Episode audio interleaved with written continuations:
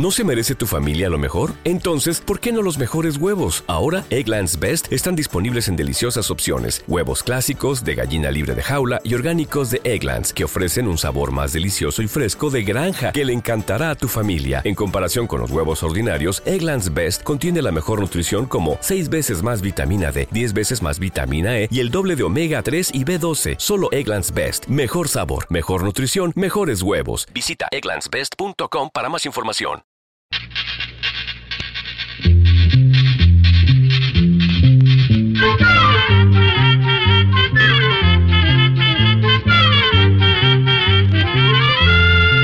Llegó pa' todo, llegó la escuela, llegó la escuela, llegó por radio.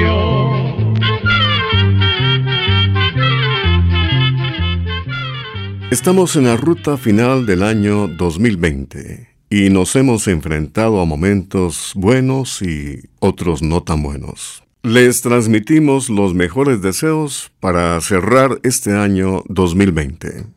¿Cómo están amigos? Es un placer saludarlos y encontrarnos de nuevo en este espacio de... Oigamos la respuesta, el programa del Instituto Centroamericano de Extensión de la Cultura, el ICQ, con nuestro lema, comprender lo comprensible es un derecho humano. Vamos a saber cuál es el origen de la guitarra. Conoceremos los beneficios de bañarse en el mar. ¿Y cuáles serán las avispas ahogadoras? Hoy vamos a enterarnos. Pónganse cómodos, sírvanse un cafecito, un fresquito, en fin, donde quiera que ustedes se encuentren, sabremos y tendremos la motivación de compartir una nueva edición de nuestro programa como hemos venido haciendo desde hace 56 años. Iniciamos con la consulta del amigo oyente José Vicente Córdoba, que nos ha enviado un WhatsApp desde el Salvador con la siguiente pregunta. Deseo saber acerca de la avispa ahogadora y también saber qué remedio usar en caso de una picadura. Escuchemos la respuesta. Las avispas ahogadoras son propias de las zonas tropicales. Tienen el abdomen o panza de color amarillo y el resto del cuerpo negro. Miden como una pulgada de largo y se caracterizan por construir nidos que parecen hechos de papel. Estas avispas anidan en las ramas bajas de los árboles, por lo que frecuentemente sus nidos son golpeados por personas o animales. Al sentir el golpe, estas avispas atacan de inmediato.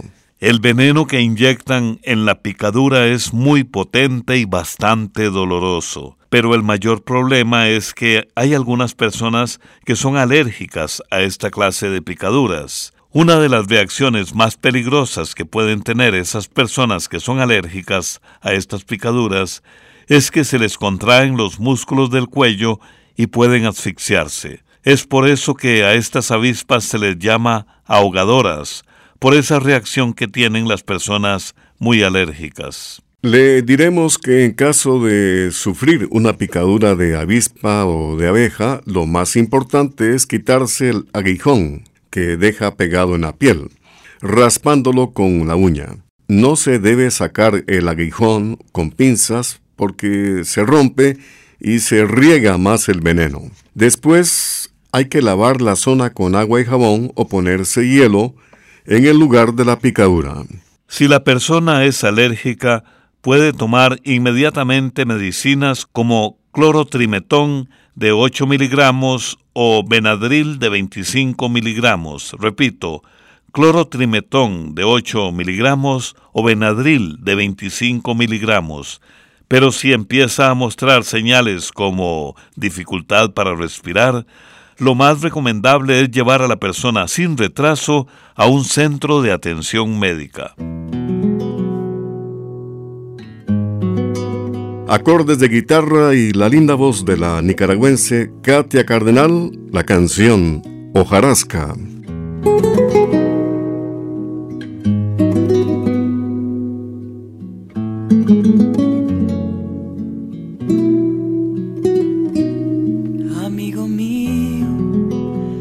sé de tu dolor, yo sé de mariposas plegando sus alitas, dejándose caer al fondo de tu pecho haciéndose hojarasca. Amigo mío, yo sé de su color, de barro de ceniza que duelen las costillas, dejándose entrever el hueco de tu lecho haciéndose hojarasca amigo mío. Yo sé de la vergüenza de amar sin ser amado, de repetir palabras sin llegar a ningún lado, de luego arrepentirse queriendo se olvida de lo que se ha soltado, de lo que se ha soñado,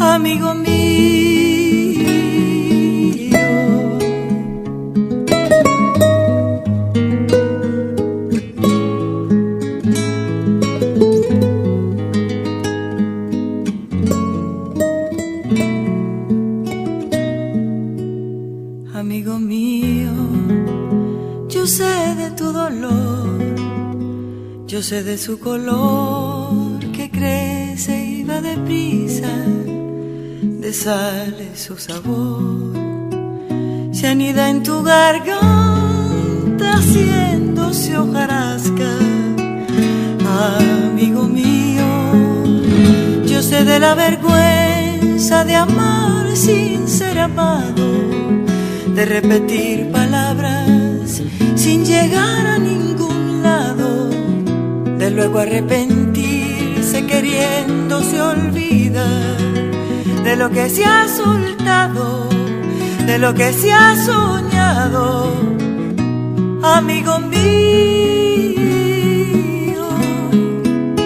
amigo mío, yo sé de la vergüenza de amar sin ser amado, de repetir palabras sin llegar a ningún de luego arrepentirse queriendo se olvida de lo que se ha soltado, de lo que se ha soñado, amigo mío, amigo mío.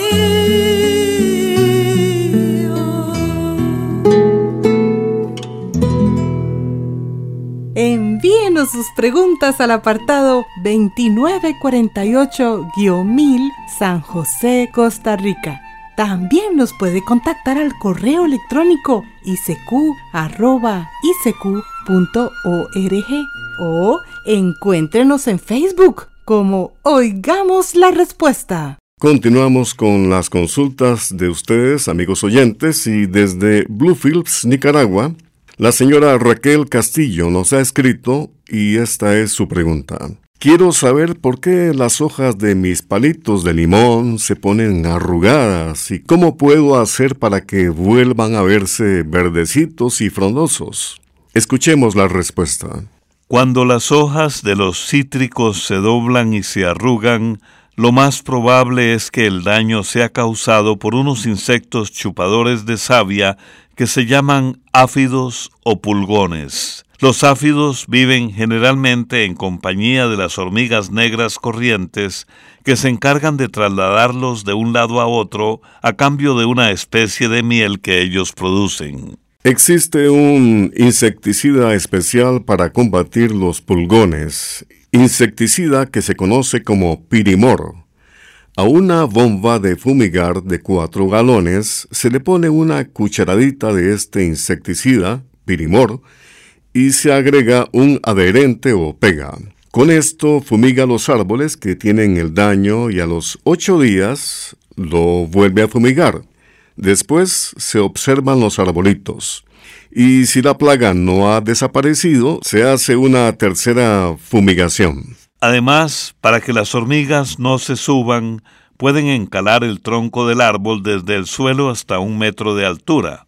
Ahora bien, también los hongos pueden hacer que las hojas de sus árboles de limón se pongan corrugadas y pálidas. El exceso de humedad es el que favorece la aparición de hongos. Entonces, si este fuera el caso, lo primero que debe hacer es una poda eliminando las partes dañadas.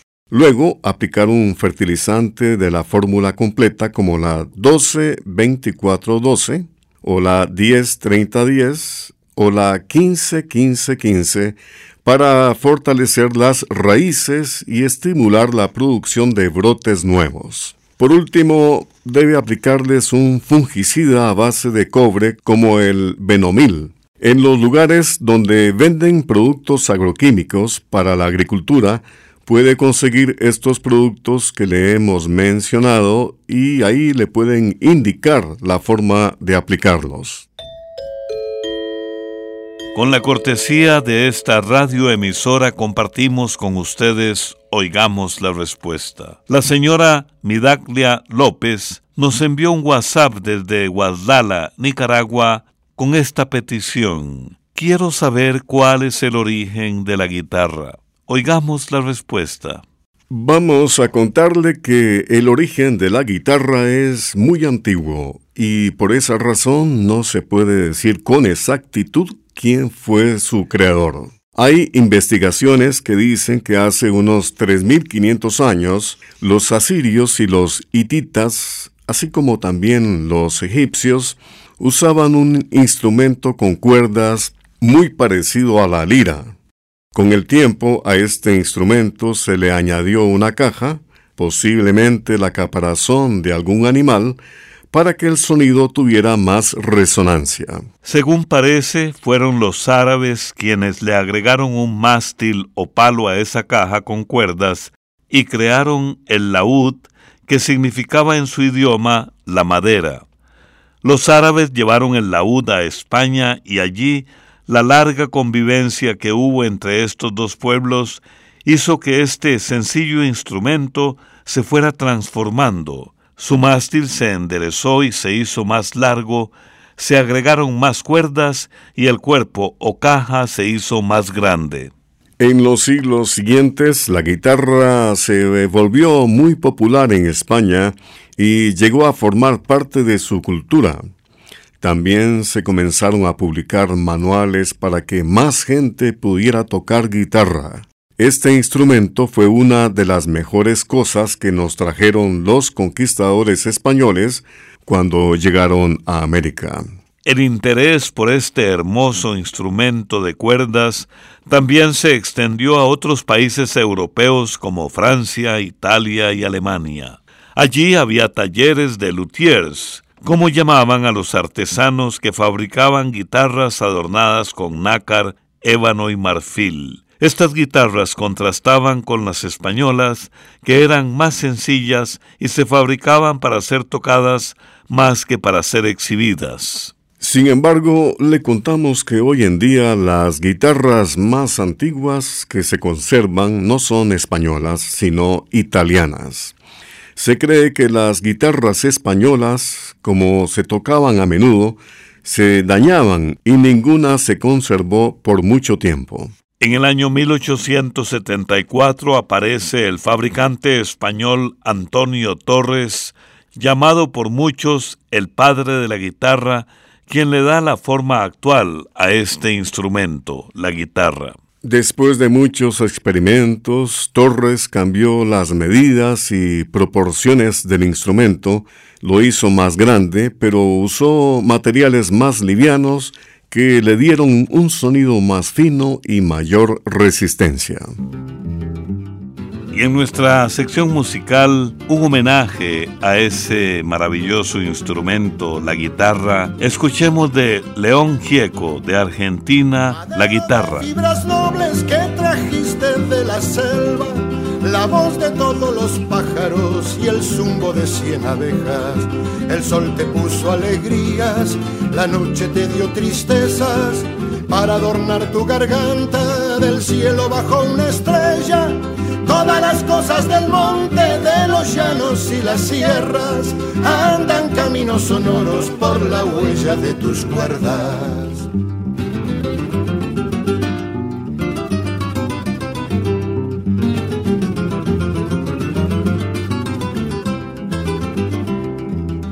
Palos de la pampa, las vidalas de la selva, los cantares del arriero cuando baja por las cuestas, la alegría de los campos, la soledad de las piedras, la noche de los paisanos, el alba que nunca llega.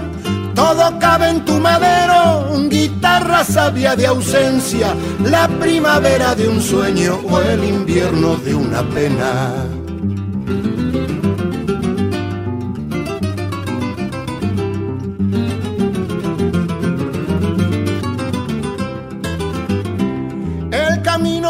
Nos trae y el camino que nos lleva nos llena el alma de cosas que solo en ti se emparejan. Guitarra de noble fibra, te quiero porque en tus cuerdas mis paisanos van juntando la alegría con la pena.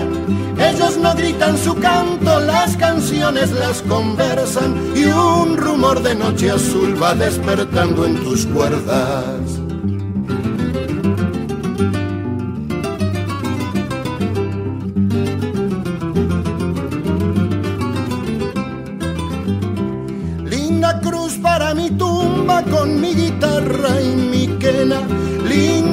Responso al silbido del paisano que se aleja. Guitarra de mi cariño, no hay nada que no comprendas. Eres el alma sonora que nos afirma en la tierra. Todo cabe en tu madero, guitarra sabia de ausencia, la primavera de un sueño o el invierno de una pena.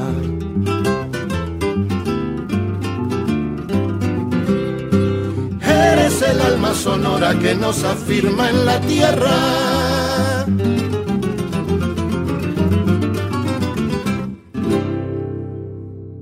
También puede contactarnos a través de un mensaje de WhatsApp al teléfono código de área 506, número 8485 5453. Continuamos con las consultas de ustedes, nuestros muy estimados oyentes. Quiero saber si es bueno bañarse en el mar y qué hora es la mejor para hacerlo. Pregunta del señor Lenio Ramírez, que nos ha enviado un WhatsApp desde Chinandega, Nicaragua, y vamos a escuchar la respuesta.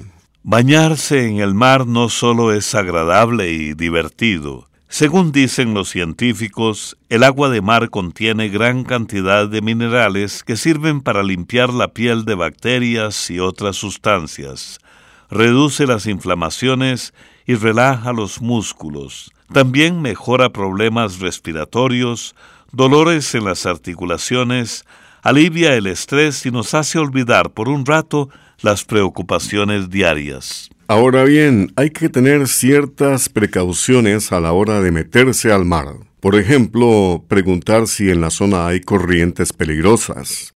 Además, es mejor entrar al mar cuando se está llenando, es decir, cuando la marea está subiendo. Esto porque en caso de un problema, las aguas lo empujan a uno hacia la playa y no hacia dentro del mar, como ocurre cuando está la marea baja. Y si no se sabe nadar, es mejor estar hasta donde el agua le llegue a uno a la cintura. Tampoco conviene entrar al agua cuando se acaba de comer. Otro consejo a tener en cuenta es no estar en el mar en las horas en las que es más fuerte la intensidad de los rayos del sol, es decir, entre las 10 de la mañana y las 2 de la tarde no conviene permanecer en el mar.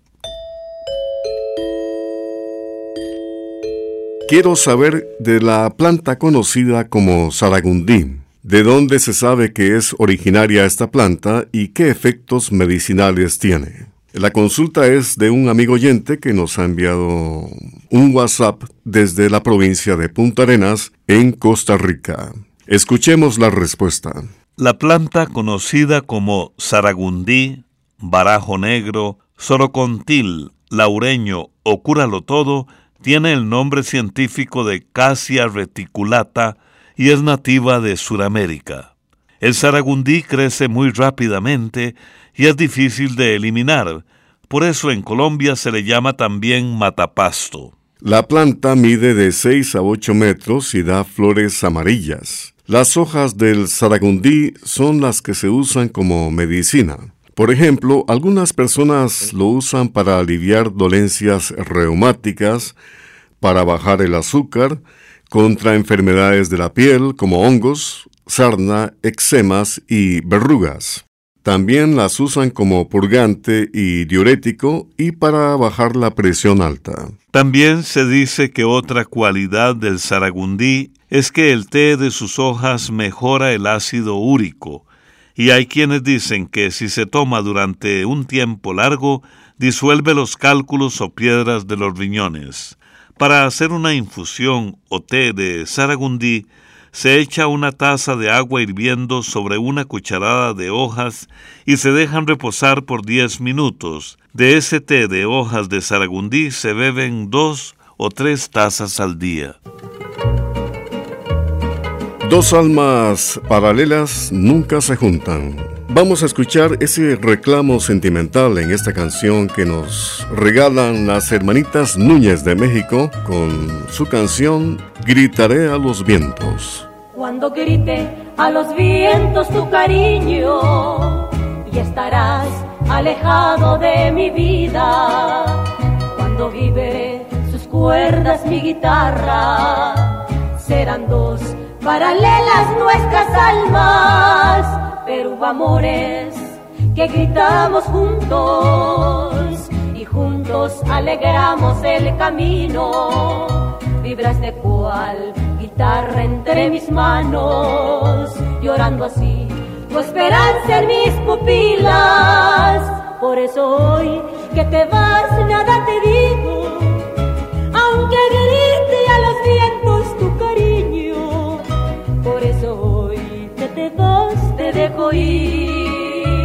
porque no he de rogar que me acompañes.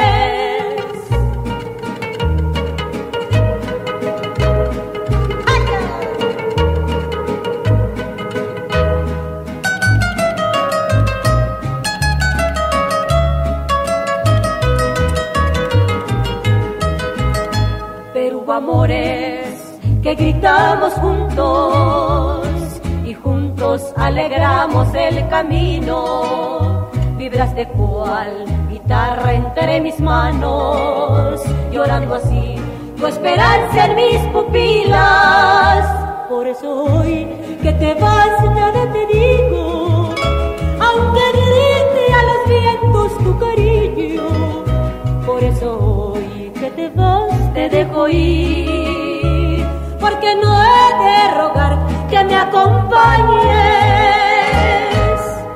Luego de la música continuamos con ustedes y aquí está la consulta de un amigo oyente que nos ha escrito a nuestro Facebook desde Huigalpa, Nicaragua, y esta es su pregunta. Yo quiero saber de eso que dicen que hay más ojos que miran que hojas en los árboles. Escuchemos la respuesta. Este es un antiguo refrán o dicho que explica que en los bosques y selvas hay más seres vivientes que hojas. Se ha estimado que en el mundo hay unas 370.000 especies distintas de plantas descritas, mientras que hay cerca de 7 millones de especies de animales, desde los más pequeños como las bacterias hasta los vertebrados de mayor tamaño. Además, según dicen los científicos, Todavía hay una enorme cantidad de seres por descubrir, no solo en los bosques y selvas que todavía quedan en el mundo, sino también en el mar. Sin embargo, a pesar de esa cantidad asombrosa de animales de todo tamaño que hay en una selva, también hay que pensar que un solo árbol o planta tiene muchísimas hojas. Eso hace que en las extensas selvas y bosques Posiblemente sean mucho más numerosas las hojas de toda la vegetación que los ojos de los animales que allí habitan. Para compartir con ustedes, como ya es tradición, una frase o una reflexión, les entregamos esta del gran hombre de cine Pier Paolo Pasolini. Lo mejor de la vida es el pasado, el presente y el futuro. Desde hace mucho en nuestros países y en lugares como China, las hojas de guayaba se usan contra la diarrea, contra las amebas, para mejorar la digestión y para varias cosas más. Y algunos científicos dicen que esa bebida puede ayudar a las personas que sufren de diabetes. Usted puede leer más sobre este interesante tema en la edición 2021 del almanaque Escuela para Todos, que ya está a la venta, como siempre con cuentos, recetas de cocina y otros temas de interés para toda la familia. Programa B Control 36. Y así llegamos al final del programa del día de hoy. Los esperamos mañana en este su programa Oigamos la Respuesta. Mándenos sus preguntas al apartado 2948-1000 San José, Costa Rica. También puede enviarnos sus preguntas al correo electrónico isq.org o encuéntrenos en Facebook como Oigamos la Respuesta. Recuerde que comprender lo comprensible es un derecho humano.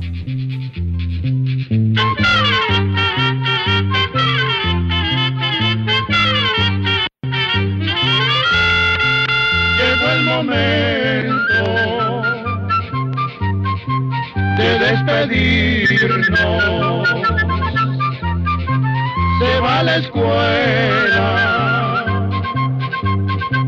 se va cantando